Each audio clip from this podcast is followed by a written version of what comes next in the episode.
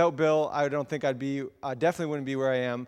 He saw me as a young punk and he allowed me to, uh, you were gracious with your encouragements. Thanks. Energetic, what was it? Energetic and funny? That was what you said in Pied Piper. Wow, just three encouraging things. Nothing, there was a lot of other things going on too, Bill.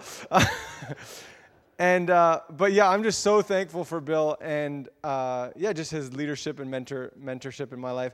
Uh, right to the point of I remember in my first year of marriage, and Melissa and I, Melissa, my wife, she's uh, she's going to be coming later today and she says, um, or I, we got in a really big blowout, like a big fight. You know, like some of you who are married, you know what I'm talking about, or dating, you know, like big fight, like blowout. It was the kind of one where I was like doors slamming, people were, uh, language was changing, volume was raised, and uh, and I remember I was slamming the door, and I, I, I thought, oh, well, I got to let her know I'm coming back. So I yelled, I'm like, I'm really mad right now, but I'm gonna come back and we'll sort it out. Slam! You know, like I was like, I really wanted to slam the door, but I had to make sure that there was some like, hey, I'm coming back. This isn't over. You know, like, and I was like, now what do I do? I'm out of the house, and I was like, and I hadn't actually talked to Bill for like six months at that point, and I was like, where do I go? I'm like out. I'm angry at my wife. I don't want to be at home. I'm like, I gotta go to Bill's, and so. I went over to Bill and Dorothy's, and as usual, they just let me in the house and into the kitchen, and uh, and we just hung out. And so that was like, you can imagine that was a special for me uh, moment for, in my journey. Uh, but guys, I'm so thankful to be with you this morning. Thanksgiving Sunday. And uh, uh I love Pastor Derwin and Angel. And, and like I said, Bill and Dorothy. Just met Simon this morning. And uh, I'm a son of Hillside. I know most of, I know ton, many of you. I know I don't know everyone. Uh, for those of you who I don't know, hey, I'm Ben. Um, and uh, yeah, I'm a son of, son of Hillside. I was here for uh, about five, six, seven years, years ago, and uh, really thankful for um, yeah this church and what God has done through this church, and so and continues to do. This morning, I got uh, an assignment from the team. And so I'm going to merge the assignment with just with kind of what God has been doing in my own life and my heart recently. The assignment is we're going through a series here called The Way of Jesus. And uh, last week, Bill talked about his life and how we, uh, we do life in and with and for Jesus. And uh, today, it's, uh, we want to talk about the subject of his mission, his mission, and that I'm being sent to by Jesus to bless and to invite others to follow him. I'm being sent. And I was like kind of pumped about the, the topic because that's, that's like, I just love the mission. I just love the, uh, I remember uh, yeah, this, this idea of the mission that, that we get to tell people, we get to invite people to follow Jesus is like really captivated my heart. And it especially captivated my heart around the time I was 18, 19. And the thought for me was this the thought for me was, oh my gosh, he's real and he loves us. And I don't know if you've had a moment where you just realized God was real. You didn't, I'm not talking about just believing in God. I don't know if, if you have to have this moment. You could just know it. You can just believe it. You know, I grew up in a home, a church family, and so I kind of knew God was real my whole life. But then there was this moment when I was like 18 or 19 where it just hit me. I'm like, oh, he's real. And it was like, and the difference was it doesn't matter if I believe or not. If he's real, he's real. Do you know what I mean? Like, uh, if he is real, then he's real whether or not we believe in him. Do you know, like, you know, like we can not believe in things, but it's still, I was like, oh, he's real. And he loves me. And I was just so being transformed and captivated by this idea of love. And I don't know uh, if you've you've ex- encountered the presence of God, encountered the love of God in ways that brings you to tears. I remember in my in that season of life, those those moments where I just was like, oh my goodness, He's real. He loves me. His mercy, His forgiveness, His patience is so good. And I remember tears and and then and then passion. Right, a lot of young people and a lot of people who first start following Jesus, they're passionate. They want to tell everybody. So I wanted to tell everybody. And I and the, the biggest thing in the front of my mind was He's real and He loves us. He's real and He loves us. And so on my 19th birthday, I remember on my 19th birthday. I invited some friends over and I was like, I wasn't interested in going to drink or anything because God had just captivated my heart. So, my 19th birthday, I remember I invited friends over. I think we maybe went out and had some dinner or something. Then I came back, to, I invited them back to my house and and then I, I was so passionate. There were like just like maybe a handful of friends in my living room on my couch, and I stood up and I started just saying like, "Hey guys, God is real. he loves us. God is real. He loves us." This is my 19th birthday party, and it was really uncomfortable. Everyone's kind of like, and so kind of it's kind of like those one of those moments where people are like, "Okay, sure." He's real, sure. And I'm like, yeah, but he loves us. He's real. And I remember we had this moment because also I'd started reading the Bible. And uh, this is my Bible now. I had a different one then. And uh, I think it was blue then.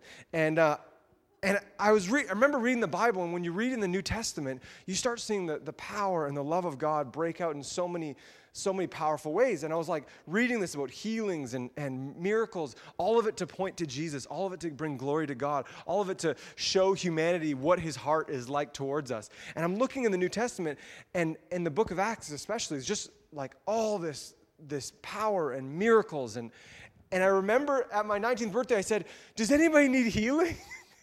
I'm in my living room. There's like six people. Uh, and anybody need healing?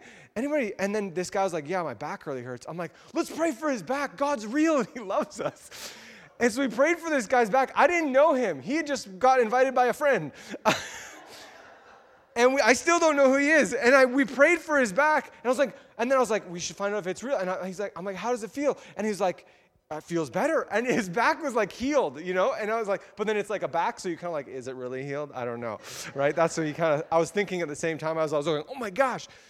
I was like in a, that was back when I thought like God was like a mood. You know, have you ever gone through a phase where you feel like God's like a mood? Like you got to really get in the right mood? Like,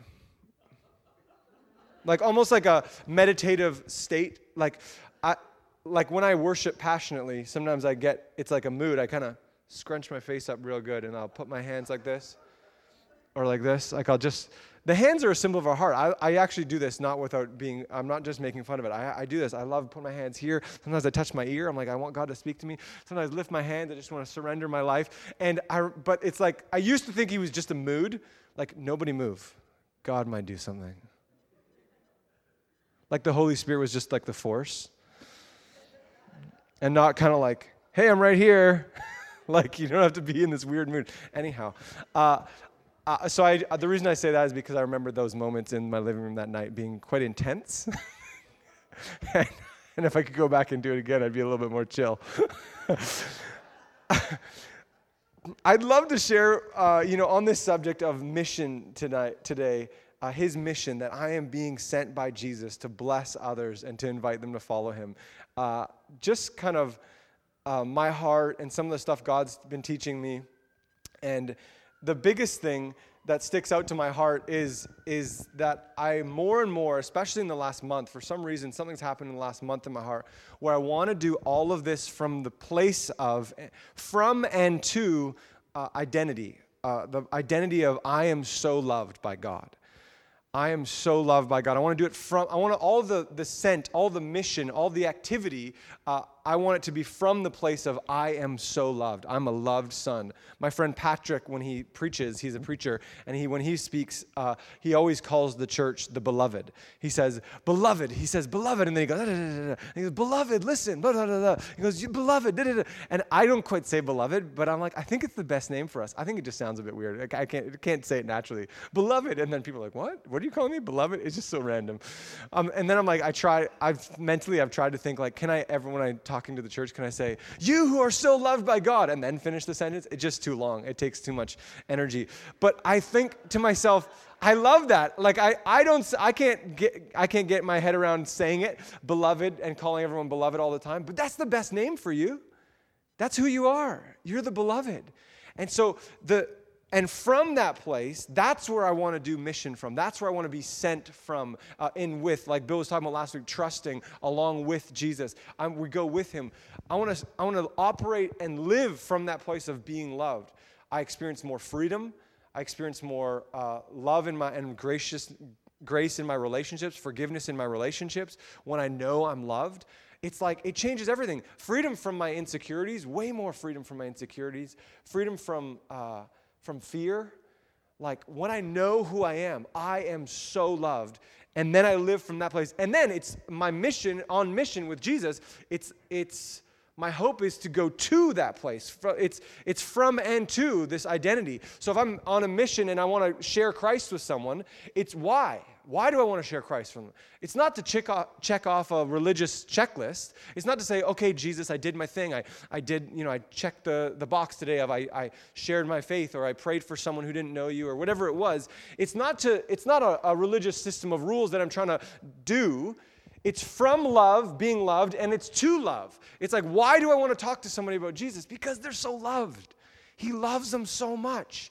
He loves them so much. I was sitting on uh, an airplane uh, in Australia we ripped around a few different cities. Uh, so I was just in Australia for most of the month of September, which was wild. So last Sunday I was preaching at a church called River Life Baptist Church in Brisbane, and uh, and uh, and then I was like, this is so fun. And then this Sunday I get to be at Hillside Community Church in Coquitlam, and. Uh, and I remember, I'm like, this is just a fun adventure you have me on, God. And, I, and, and when I went down there, I was just talking, and I just wanted to tell people they were loved. And so as I was preparing for my Australia trip, I was praying, and I was like, God, what should I teach on? I was thinking about it and praying about it. And the idea kept coming to me, you are loved. And I was like, I'm like, am I actually going to fly to Australia just to tell people that they're loved by God? I'm like, it feels kind of like basic. you know what I mean? And I was like, maybe I should, if I'm a traveling preacher, I should have like a fancier theological message or something. I should dazzle people with the theology. but it was like, the more I thought about it, the more I prayed about it, I was like, no, that's, yeah, I guess that's what I'm, I'm going to go. I really want to tell people they're so loved. Uh, and so uh, but what was I? I was talking about the plane. I was on an airplane, and and I'm sitting next to this guy. Uh, it was a packed airplane. It was, um, which was not comfortable. When you're tall like me, airplanes they're not as fun as for little people. Um, and so my friend Charlie's on this side. Charlie was our host. He works for Alpha in Australia. And then on this side was a stranger I didn't know, and we didn't do like we didn't talk like at the beginning. You like you don't sometimes you don't talk. You get on a bus, you get on a plane, you get you know you end up in a public situation next to someone. You don't always talk. Sometimes you do, sometimes you don't. This time we didn't really. And then uh, the drink cart was coming by, and, I, and my friend Charlie got a beer, and I was like, What kind of beer is that? He told me, and I was like, Oh, yeah, I want one too. And then a thought came to my mind. It was just a thought maybe you shouldn't get a drink because this guy might be a recovering alcoholic. And then I was like, oh yeah, maybe. And then I was like, it was just a thought though. I was like, is this a God thought or just a thought? And then I was like, I'll take one too. And so I took a beer. and this is what happened. I took a beer, and then she kind of half opened. It. She went, and she half opened it, and I was like, and I was like, oh, what if it's a God thought? And so I have this half open beer in front of me. I was like, Charlie, here, you can have this one too. And so Charlie had two beers, and I didn't have any beers. And I was, I was like, and I was like, oh no, like now, like, am I gonna have to try to have a conversation with this guy on the plane? And these, this was, I wanna tell you my thought process, and then I'll tell you what happened too. My thought process was, and, and this is me even as an extrovert. So if you're an introvert, I can't even imagine what your thought process would be. And I'm a professionally religious person. Like they pay me to be religious. And so I'm like, I'm like the professional religious person and I'm an extrovert. And so it's like, and uh, even in the category of extrovert, I'm the most extroverted person I know. Like, I don't know anyone who likes talking to strangers as much as I do. Uh, and so, just some context. So, your struggle, if you're different than me, would be even greater. I'm sitting there and I'm like, oh no, I don't want to talk to this guy. This is so uncomfortable. We're on a plane, we're squished in. His arm hairs are touching my arm hairs. Like, I was like, I don't want to talk to him right now, God, about Jesus. And I was like, and then I started thinking about I'm literally on this missions trip, so to speak. I'm traveling around Australia, speaking at churches, to youth groups, and to, to churches on Sundays, telling them you are loved, and let's live from that place of identity. And I'm sitting there and I'm thinking, well, wait, I am so loved and this guy is so loved. And then I was sitting there, I'm like, what, if he, what if he doesn't know? And what if, God, in this moment, you allow me to have a moment with this guy that your love can break in in a fresh way? And then I'm thinking, well, he might already know. And then, even still, God, maybe your love can break into this, his heart in a greater way. And I'm sitting there, I'm like, oh no. So I'm like, okay, okay. And then, so then I kind of paused the, uh, or I was listening to a book. So I stopped listening to my book I started listening to some worship music. And I, I just prayerfully thought of a few things. I just said, okay, God, anything for this guy. I'm, try- I'm trying to grow in power. There's a, there's a desperate hunger in my heart for the power of God for the purpose of the love of God. You understand that? There's a, this, and just, it's, it's quite recent, this real eagerly desire. That's what 1 Corinthians, uh, Paul writes to the church the, in Corinthians. What country is Corinthian, Corinth in? Corinth. What country is it in? Greece? Oh, cool. So he's writing to his Greek friends and he's saying, How did Greeks, what's a Greek accent? Eh, opa! Like, I don't know. He's writing to his Greek friends and he says, This is what he says. He says, Follow the way of love and eagerly desire spiritual gifts. And then he says, Especially that you would prophesy. Now, prophecy over through the years, even in this very building, has had a lot of damaging effects in the church. Prophecy is like knives. I think of it like knives. Or you know it's like knives it's like they're very useful and you can hurt people with them right? If they're misused and you, you know and put in the wrong hands. And so that's happened even in this this the, the history of the family of, of hillside community church back in austin avenue. Prophecy is like a knife. It can be used to but it's like we never would think about throwing out knives. Of course we're going to keep using knives and we're going to use them responsibly because they're really helpful. And that's like prophecy. And it says that's what paul writes to the greeks. He says guys he says follow the way of love eagerly desire spiritual gifts, especially that you would prophesy. So, right now, there's a desperation in my heart, a hunger in my heart, this eagerly desire. Something just woke up in my heart. It was about a month ago, and I can tell you about that after if you want to ask me about how this hunger awoke in my heart. But I'm so hungry. But this is the important part it's from love and to love. It's from identity in Christ to identity in Christ. The purpose is I'm hungry for power for my own heart to know who I am and for other people to know who they are. They're so loved. So I'm sitting on this plane next to this guy, arm hairs touching, very uncomfortable.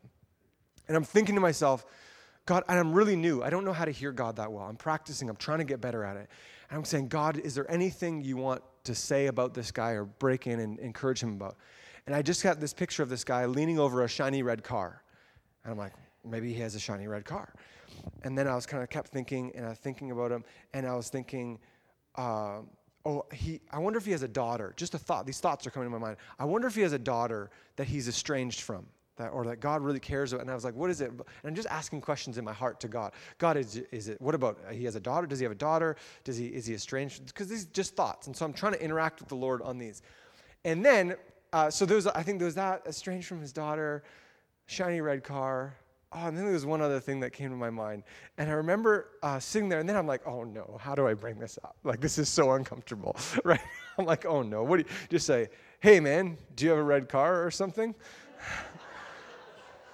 Or do, or do I, or do I say, and I this I'm listening to like different teachers on the prophetic, and one of the guys he's from L.A. and so he uses a phrase like, "Hey, I'm just having a spiritual moment here," and and then I really that really could work in a place like Vancouver or L.A. where people are like really openly like, "Yes, spiritual. I'm spiritual, not religious." You know what I mean? Like, but in other parts of the world, like Australia, maybe they're not so much that way. They're just kind of like they either are in or they're no, no, I don't want anything to do with this. So, so I got to speed up the story, guys. It's not much of a story, just to warn you. It's more about, I mean, you got the most of the story just there, because I'm, I'm, I'm just like, what if? What if God would be so gracious as to speak something to my mind and my heart that would break in his love for this man and his family? I'm like, oh man, it, that would be just like our father, hey? He loves this guy so much. So I tried to get consumed with love for him because I was like, I don't want to operate from the place of guilt and, and religious checklist anymore. I've lived too long in my walk with Jesus from the place of, uh, you know, this idea of like, Jesus doesn't say, hey, come follow this list of religious rules. No, he says, come follow me. Go with me. I'll send you. I'll put my spirit in you. Let's go. Let's change the world together. He doesn't say, come follow this list of rules. No, I don't want that. I'm just, I've lived too much of my Christian life attaching my relationship with God to how well I'm performing and achieving. And it just like destroys us. And so I'm like, I don't want that. So I'm sitting there and I'm saying, the only way I'm talking to this guy is if I love him. So I said, God, just show me your heart of love for this guy. And just thinking about how much God loves someone helps you love them a little bit more. And so I just started thinking and praying for them, right? I was like, okay. So then I say to him over the meal, the meal comes and we get, oh, what are you having? And then, oh, you going to Brisbane for work? Or is it home for you? He's like, yeah, home. So just airplane talk. And where did you live there? Where, Len? Okay, cool. And then I was like, okay, I'm just going to go for it. So I say, hey, I use this language like this guy from the YouTube video that I was listening to. I said, hey, I'm just having a bit of a spiritual moment here. and I'm like, just some questions, random questions I said are coming to my mind for you. I'm like, could I ask you a few random questions? And he was like, ah, nah.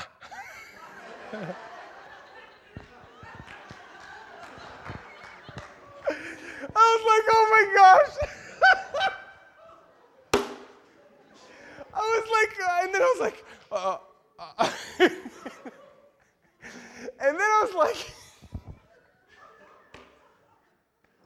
oh my gosh. And then I'm like, oh, fair. and I was like, I guess that's why I asked. I don't want to like force it on you, I said. He's like, yeah, okay. And then, and then the flight attendant had said the cake, she had offered us a coconut lemon cake. And I was like, I don't want any. And then she's like, it's actually good. And so I took it. And then he started eating his cake. I was like, is it good cake? he was like, yeah, not bad. And that was the last thing we said to each other, though. and then I'm sitting there, I'm sitting there and I'm like, what do I do now? And so it was like, you can imagine it was a little bit more uncomfortable, but also I was like, ah, I just thought, nope, nope, I'm not gonna let this be more uncomfortable. And then I went through this debrief process. And I thought to myself, okay, what's going on here? And then the first thing I thought was, well, I shouldn't have asked him if I could ask him a question. That's a stupid thing to ask. Not stupid, I mean, like, you know, but it's stupid. Like, I, I should have asked him if, like, hey, random question, do, do you have a daughter? Or I could have just done the whole thing conversationally. I could have just said, hey, what, what's, what's your family back home? What's it look like? And just not even told him any of the stuff that it came to my heart. I don't know, right? There's a lot of options here. But I definitely think that next time I won't say, hey, could I ask you a spiritual question? I'm not going to ask someone that. I'm just going to ask them the spiritual question. Hey, gonna, I might say something like, hey, this is random, but do you have a red car? you know, or, or, do, you have, do you have a daughter? And then he'd be like, what do you mean? Why, why are you asking me that? I was like, oh, because I just, I'm, I'm, I'm a Christian. I'm practicing hearing from God, and I just trying to get a sense of God's heart and love for you. You know, I don't know what I would say. Or I do the whole thing, I just skip it. I don't bring that into it. And I just skip it and I just go conversationally the whole time. And maybe God keeps showing me things and and I don't know, maybe I just uh, say conversation and find out about his family and just talking and do it kind of more normal conversational. But the reason I like the power, the, the, the, random kind of just going for it, like, hey, I'm trying to hear God's voice and hear his heart for you. The reason I like that is because there's this hunger inside my heart for power for the sake of love. Because when someone knows something about you and they say, God just told me this, oh, yeah, that's the other thing that came to my mind. A random date came to my mind. I was like, December 2nd. So I was going to just say, hey, does December 2nd mean it? Is that an important date for you? Does that mean anything to you? Because imagine if it was his birthday and then I got to tell him, hey, I think maybe God brought that to my mind because he's been thinking of you since before the creation of the world. That's what it tells us in Ephesians, right? It says, before the foundation of the world, he chose us to be holy and blameless in His sight. Uh, I love Eugene Peterson's translation. It says, Long before He laid down the earth's foundations, He chose us, or He thought of us and settled on us as the focus of His love. I love that. Long before, so maybe God would give me His birthday. And so what, what happens then? When you get a word of knowledge, all of a sudden what happens is, it like, oh my goodness, I'm known and loved. Like you feel that. Wait, what, how would this person know this date? Now, what's crazy then is I didn't have any of these conversations with the guy. Then I thought, well, maybe do I just throw one more at him on the like as we're getting off the plane or something? Like, hey man, does December 2nd mean anything to you? Like just throw it at him and see what happens. But then I was like, no, I think that'd be more for me because I really want to know, because I'm trying to learn how to hear God's voice. So I don't know if that was God or if it was just a thought. And that's important to me. It's important to me to start tracking whether or not I'm hearing from God or I'm not right? That's part of what's happened historically with the prophetic and words of knowledge stuff is there's no accountability there's no responsibility. I want to track it i want to write it down on my phone and find out did, did it make sense for this person you know? I want to like i really want to be responsible and accountable and and and figure it out like. And so i'm there's this hunger in my heart and i hope that's why i wanted to i'm telling you this story and i'm, t- I'm bringing this up for you is because i think God wants to awaken that hunger for you too. Not just a hunger for more spiritual power and gifts for the sake of love, from love and to love, but to, to remind us today that the place we are sent from and even with is a place of we're so dearly loved. We're so loved.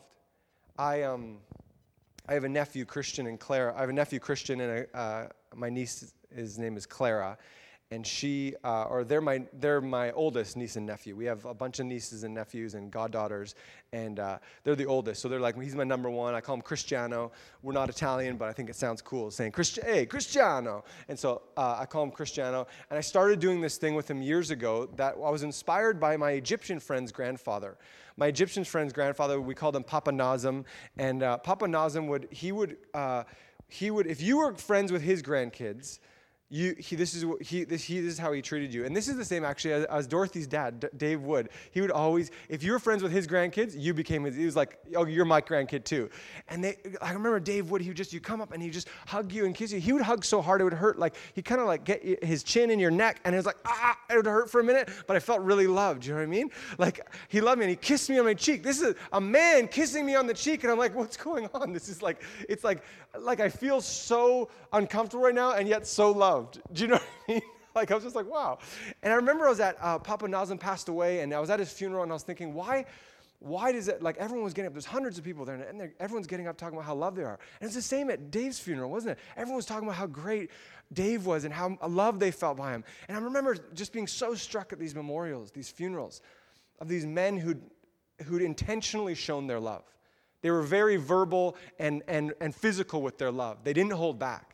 And I thought to myself, I remember thinking to myself, uh, I want to do this for my niece and nephew, and everyone I meet, but I, my niece and nephew especially. And Christian at the time was six, and Claire was four. And Papa Nazim would, he'd hug and he'd kiss you on the cheek, and then he'd look me right in the eyes and he'd say, and he's Egyptian, and he'd say, so don't make fun of my Arabic accent, but I'm gonna try it. He would say, I love you so much. I'm so proud of you. I love you. You're my precious, precious son. he'd hold me. He'd have my hands on his shoulders. So this, this feeling of like, this is really uncomfortable, and I feel really loved right now. And so I started doing this thing. I thought, I'm going to start doing that with my niece and nephew. And so I, so Christian, I said, hey, Christian. And I was like, I realized that we, and because the thought was, I realized we weren't connecting eye to eye very much. You know, you don't, it's not often that you're looking at a child, especially a six and four year old, in the eye.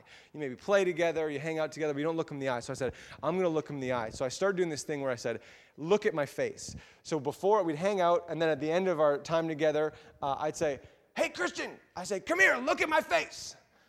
Come here, look at my face. And he's like, What's going on? First few times, like, What's going on? And I put my hands on his shoulders and I say, I love you so much. And he's kind of looking away. I say, No, look at my face. He's like look, looking at my face, and I just look him right in the eyes and I say, I love you so much, man. I'm proud of you. And then I'd like highlight something good that he'd done that day. I'd say, "Oh man, I saw you like your sister was falling off the couch and you grabbed her and you saved you saved her life, man. You're such a good big brother. I just love you so much. You know, Auntie Melissa, I love you, right?" And so I started doing this, and I did to Clara as well. And uh, like two or three months later, it's probably about three months later, and I would do it every few weeks. I say, I, so I'm about to leave. I say, "Hey, Christian, come here, look at my face." And he, he runs up. He's kind of like just ready to receive, right? And I was like, whoa, that's so beautiful. It's working. It's working, right? And then Clara, Clara, come here, look at my face. And she comes up. She's four. And I, I say them, and it's almost like Christians like purring as I'm, I'm encouraging them. You know, it's like that love languages thing. You know, it's like some people words of affirmation are really their thing. And Clara comes up, and I look her right in the face. I said, Auntie Melissa and I, we love you so much. We're so proud of you. And she goes, I know. You always tell me that. and I was like, yeah, it's because it's true, Claire. I said, I'm not going to stop telling you that. I'm going to keep telling you that till the day I die. And I'm thinking about this, and I'm thinking about this picture of just coming close and like just looking him right in the face. I love you so much. I love you so much.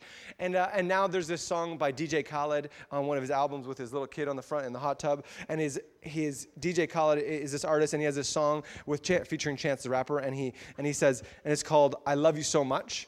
And it goes here. Maybe just turn my microphone up, Caleb play I Love You So Much by DJ Khaled.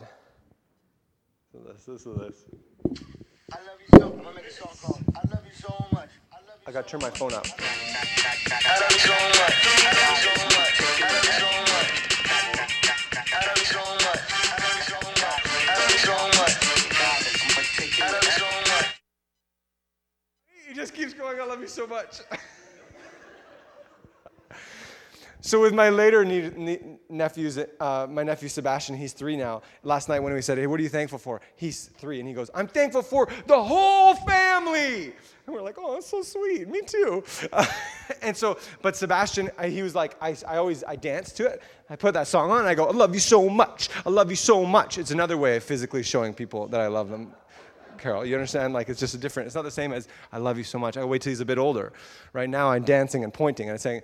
And we were FaceTiming him when we were in Australia, and he goes, "How are you enjoying your holiday to Australia?" I'm like, "Wow, yeah, that's quite a sentence for a three-year-old." And then I was like, okay, guy, see you later. I love you so much. And then Sebastian goes, I love you so much. I love you so much. I love you so much. But yeah, I'm, I'm getting distracted now. Now I just tell stories of my nieces and nephews all morning. But I'm getting distracted. But the point is actually that I wonder, like, I think about that face, this Dave Wood just creeping in close, kissing you right on the cheeks. He would be a, a wet kisser. He'd just kiss you right on the cheek. And do you know what that reminds me of? Have you heard that song we sang? It was a few years ago. There's a song, um, uh, it was, uh, Oh, how he loves us so. Oh, how he loves us how he loves us so. Some of you have heard that song. And then there's this part of the song that goes, And heaven meets earth like a sloppy wet kiss. But they changed, they edited it for like some church versions. So some churches sing, and you, I don't know which one you get. It was like, And heaven meets earth like an unforeseen kiss, and my heart turns violently inside of me. So they, but they edited the song. And in the song originally, a guy named John Mark McMillan, I met, I think his wife maybe wrote it with him. He wrote this song, this, Heaven meets earth like a sloppy wet kiss. And I think the image that comes to mind is Dave Wood and, and the, the father in the prodigal son story. He runs towards his son who was far, far off. He has compassion on him. He runs to him. He embraces him and he's kissing him. He's kissing him. And he's embracing him and he's kissing him. Now, what happens to us when we allow heaven to meet our hearts like a sloppy wet kiss? Not based on anything we've done or not done. Because the older I get, the more I realize I just can't quite measure up. And what I do sometimes mentally is I, I, I, I, I think my sin separates me from God in the same way that it used to before I ever started following Jesus, before I first received forgiveness in Christ. It's like the, the image I used to teach kids at VBS, even in this very building. You know, you have a, a chasm between. There's us, and then there's a huge chasm between, and there's God on the other side. Have you ever seen this kind of this diagram of like salvation? And it's like it's really beautiful because there is a chasm. And in Romans it says that uh, all have fallen short, all have sinned and fallen short of the glory of God. So this is the, the classic picture of Christianity. Us on one side, God on the other side, an uncrossable chasm on our own.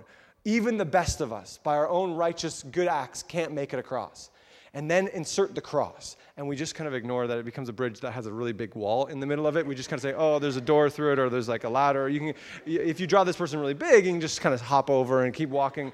Like, but the cross, there's the image of the cross. Why? Because Jesus on the cross took your sin, He took my sin, He took everything you'd done wrong, everything I'd done wrong. He took what we were singing today. He took our the, the shame, the curse of our shame, the guilt. He took the our addictions, our fear. He took it all on Himself on the cross. And He, and then it says he went into the grave. And the way I picture it is he defeated, this is what the scripture says. We, were in, we were even singing it this morning. He conquered the grave and he rose from the dead.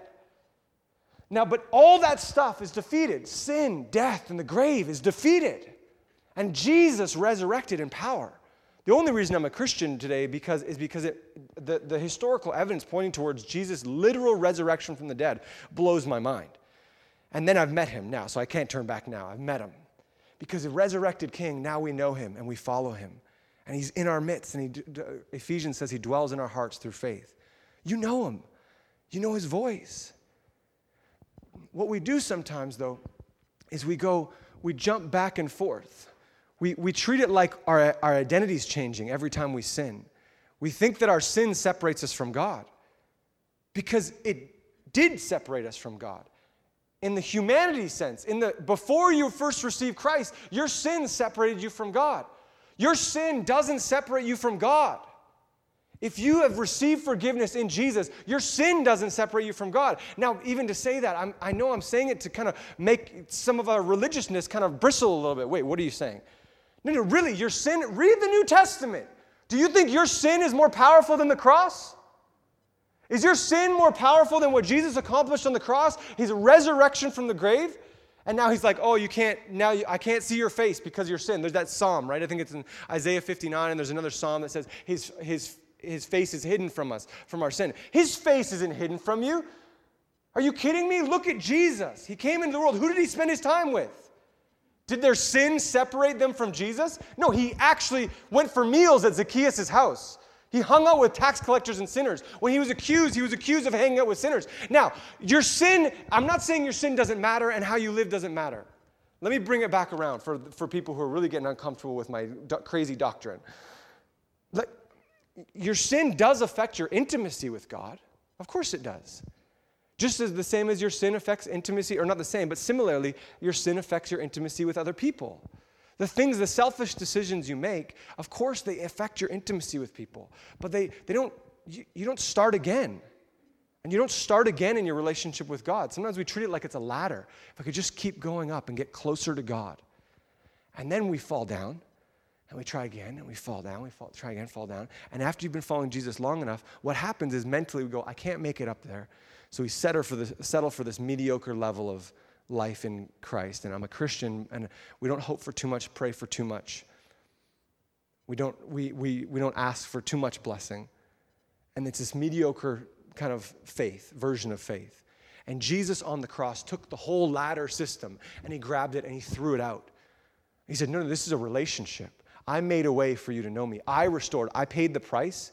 Your, your sin isn't more powerful than the, the cross and his purity and his, the, the, the victory and of the power of the resurrection.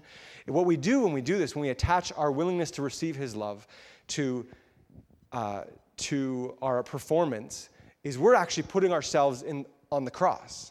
We're saying, okay, Jesus, you're, you're, what you did on the cross wasn't quite enough, so I'm going to separate myself mentally from you and put myself on the cross in the penalty box. And he's just like, You're my kid. You're my kid. I love you. You're my beloved. I made a way for you to know me. Walk, God demonstrated in Romans 5 8, God demonstrated his own love for us in this that while we were still sinners, before you even were alive, before you even sinned your first sin and sinned your last sin, he died for you because he loves you. And that's so he wouldn't be separated from you. Yes, your intimacy is affected. I'm not saying your relationship, your sin has no effect in your relationship with God. Of course it does, just like it does in your relationships. But it's, it's different. And so we have to stop attaching our performance and our ability to receive his love and then therefore live things out uh, it, with the list. Chuck the list out. It's relationship. And we, we love because we're first loved. We, we heal because we're being healed and been healed. We, we, we're, we help set people free because we've been set free. We serve because He first served us. And so then there's this mission that, that wells up inside that we, I'm blessed to be a blessing. And you have to receive His love, or else it's like, it's, it's like you can go around trying to bless people all you want. You're just going to run out. You're going to dry up. You're going to burn out. And, it's, and it will be way less fulfilling. It'll be more guilt driven and like obligation driven. That's not what Christ has for you, church. What he has for us is to be paired up on mission with him. Have a little bit of openness in our hearts to the people, our friends, our family, our colleagues, and even strangers who don't know him. To the poor and the marginalized in society, that he would be doing something so significant in our hearts that we would so know we're loved, that there would be an overflow. Yeah, just like, that's what I want for our hearts this morning. I'd love for us to end our time together praying. I want to tell you one more story um, I, uh, so it was a couple months ago, and um, I, so we moved our Alpha offices for Alpha Canada and Alpha, we have an Alpha International Vancouver office is kind of right next to it. So we moved them actually to New Westminster. So we're on Columbia Street. You know where the laugh lines used to be with the faces on the wall. There used to be a painted mural of people lined up on the wall. That's so we're right in that building, right? There used to be a sushi restaurant, and so people still come in for sushi, and they go like this, and they see us, and we're like, "Hey." and they're kind of disappointed. No sushi, sorry, dude. Uh, and so we're right down there. So I went down there. I'm on Columbia Street, and I'm going down to get a coffee at Starbucks. And uh, I don't always go to Star- Starbucks. Okay, like there's also one called Old Crow that's really good down there, and Hive City, which is really good. Anyhow. Uh, depending if you're like a coffee snob, then I just I'm not always, I mix it up, okay? I'm walking for coffee, and I didn't see the, the what happened. I didn't see this lady fall, but I kind of look up and this woman has fallen on the ground. Her coffee spilled everywhere. Another woman with a with a baby stroller is helping her. Oh my gosh, are you okay? She's flat out. She's like, oh, she's in pain. She's rolling around, leather jacket, dark hair, lots of earrings, tattoos. And I'm like, oh, what's going on? And then I kind of start talking to her. I'm like, okay, let me help. Gradually helped her up, brought her over to a park bench, and I said, okay. And she, her wrist is really hurt and her ankle's really hurt. She had real high heels, so she'd gone over in her high heels. And so I was like, okay, this is, I'm like, the, first it was natural. It was like, of course, I gotta help. You just help. Like, like anyone, you help when you see someone totally bail on the sidewalk. And say, okay, I'm helping. And then it started to be like, oh, maybe this is a moment to actually continue to show God's love to this woman. So then I said, okay, hey, I'm going to get a coffee. Um, let me be right back. Uh, let me, I'm to ask Starbucks to get your coffee again. Like, oh, what, what kind did you have? And it was a really gross drink. It was like a triple, quadruple pump mocha. Like, it was like crazy, okay? You know, like, it was gross. And, and uh, I was like, okay, yeah, sure, I'll get you another one of those. and I, maybe I'm the coffee snob. Oops, wow. Lord's just convicting my heart.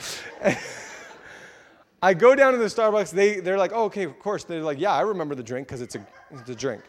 And so I bring it back, and I'm like, oh, God, like, like I'm like, God, I'm going to ask her if I can pray for her because I think she's hurt. And I want to, would you heal her? Would you restore her? So I sit down, I start talking to her. I say, hey, you mind if I sit? I'm, uh, can I eat my lunch? And I just sit on the bench next to her talking to her. Uh, has, she has her drink. She keeps, every once in a while, she's wincing in pain because her wrist is still hurting. She can't really hold things. I'm like, oh my goodness, this is not good.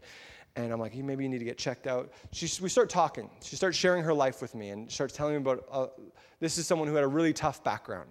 I don't know all the stuff that's happened. Sounds like she was at some point she was a single mom and uh, and kind of really struggling. Now she's living in her her dad's garage or something like that, uh, and she's and it's like she shouldn't. She's not the age where you would be proud of living in your dad's garage, and and it's kind of like like we are just having this conversation. I go, she talk, and I said, "Oh, what do you do?" And you know, I'm talking about church a little bit. She goes, "Oh, I did church a little bit." And uh, then I'm like, "I'm just going to go for it." So I said, "Hey, could I pray for your wrist to be healed?" I said, "I believe God heals people, and He really loves you." And I said, "Okay, so I'm going to." So I prayed for her wrist to be healed, and I was like, and I was like, "I'm going to ask even any less pain. Try using it, like, because I'm just." He's so kind, so like he'll, he'll heal if we keep asking. And so I'm like, okay. And she was like, no. And I was like, let me pray again. I, I think I prayed twice at least, maybe three times. And there wasn't really any measurable uh, change. I also was praying that she would sense his love. And then I thought, I, I don't know if I'll ever see this woman again. I'm going to go for it. I'm going to tell her how loved she is. So I said, I looked her in the eyes and I said, You, I said her name and I said, You are so loved. I said, I care about you. And I said, God cares about you. And even if you haven't felt that, you are so loved. And I, am like, it's kind of a weird thing to say to a stranger just like I said, I was going for it. And she's crying. She starts crying. And we have this exchange. And I leave the exchange a little bit kind of finished, and I was I leave the exchange, and to be honest, I was a little bit discouraged. Because I'm so hungry to see his power break in for the purpose of love. And I was sharing it with some friends later that night, and this guy said, Man, you missed it. He goes, God met her through you. Like it wasn't about the healing, it was about the, the whole encounter. And then I was like, oh yeah. And the thing that happened was she literally said to me, she goes, you know what this conversation reminds me of? Uh, and this made me really sad. And it was then it was encouraging for me, but it made me really sad because she basically then compared it to it reminds me of another conversation I had on a park bench when my daughter was young. We were playing in a park, and there was this older gentleman sat down, and we had a conversation. And then she goes, and then I turned around and he was gone. So she was like, he might have been an angel, right? She was pumped. And, and she goes, it reminds me of that conversation, tears in her eyes. So she, it made me really sad because she's saying this brief conversation is the second most impactful conversation I've ever had in my life that I can remember. And I'm like, my heart's breaking, right? But then I'm like, oh yeah, that was the moment. God, let me be a part of that moment. And so then now I'm kind of looking at through a different lens. It wasn't just about was her wrist healed or not. It was about, hey, I'm partnering, partnering with God to bless people, to love people. When I see a pregnant person, I want to bless their baby. When I see, when I hear people are getting married, I'm to, I'm to go, oh my gosh, you're engaged. This is amazing. And I say, can I pray for your wedding? Can I bless you? Right? There's, we get to be people of blessing, people of love. We partner with God in our friendships, in our relationships, in our families. I want us to end our time together uh, by praying together. And I wonder if, if just in these last few moments you, would be willing to stand. Why don't we stand together now? We were, we were going to sing, but um, I talked too long. So I'm going to have to get Lincoln up to pray a blessing over you after I pray with you. but I want to just pray. Why don't we just take like 40 seconds or, or a minute and just wait on God and ask Him to fill our hearts with His love. God, I think of my relationship with uh, Papa Nazim and Grandpa Dave. And God, I ask right now that you would meet our hearts as a, a father who is way better, who's more kind, who's more passionate in his love for us. So, right now, would you come close to our hearts? That we would know we're loved. That you don't send us without going with us and before us. Yeah, we just wait on you. We ask you to fill our hearts, refresh us again.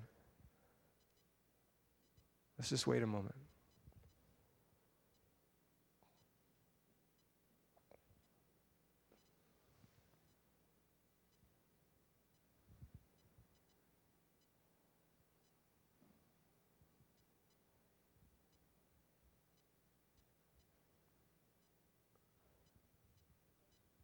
We receive your love, God.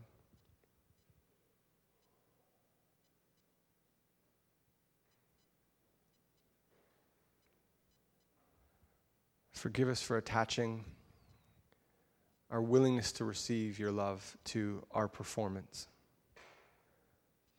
It feels wrong to receive it, even when we're struggling in our selfishness. But God, help us.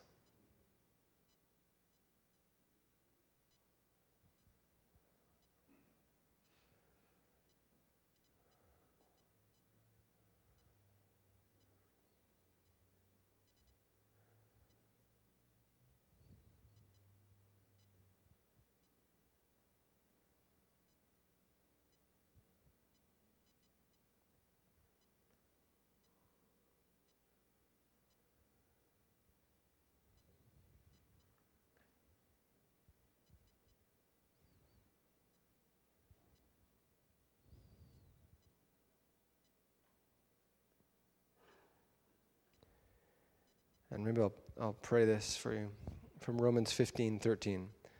May the God of hope fill you with all joy and peace as you trust in him, so that you may overflow with hope by the power of the Holy Spirit. Amen.